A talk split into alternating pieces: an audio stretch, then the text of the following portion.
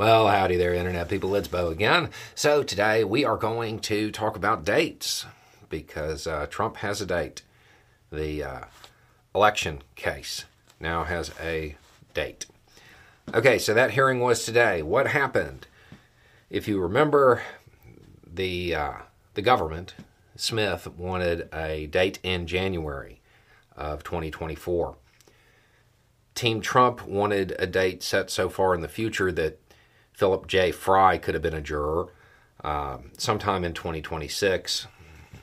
The judge was like, yeah, no, that's not going to work. Uh, the trial is set for March 4th, 2024. Now, there are going to be other dates leading up to that that will be important. October 9th, pretrial motions. December 4th is 404B evidence. December 11th, expert witnesses. Um, December 18th is exhibits, and January 15th are like the jury questions and stuff like that. So that's your schedule. Um, Trump, of course, has declared that this is election interference. No, again, that's the case you're facing, not what's happening. Um, I would like to just remind everybody that delaying proceedings to benefit a candidate in an election would be election interference. That's that's what that would be. That would be interfering with the election. Uh, the trial should go on with no no consideration of the election. So, if Trump's case is ah, uh, that's near the primaries, that's not actually election interference. That's them not considering it. He's the one arguing to have it taken into consideration.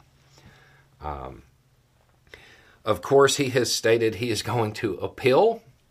He's going to appeal the judge's trial schedule. Good luck with that. Um, this is probably going to be very close to the actual dates. Um, there may be slight delays here or there, but this is the time frame we're, we're looking at now.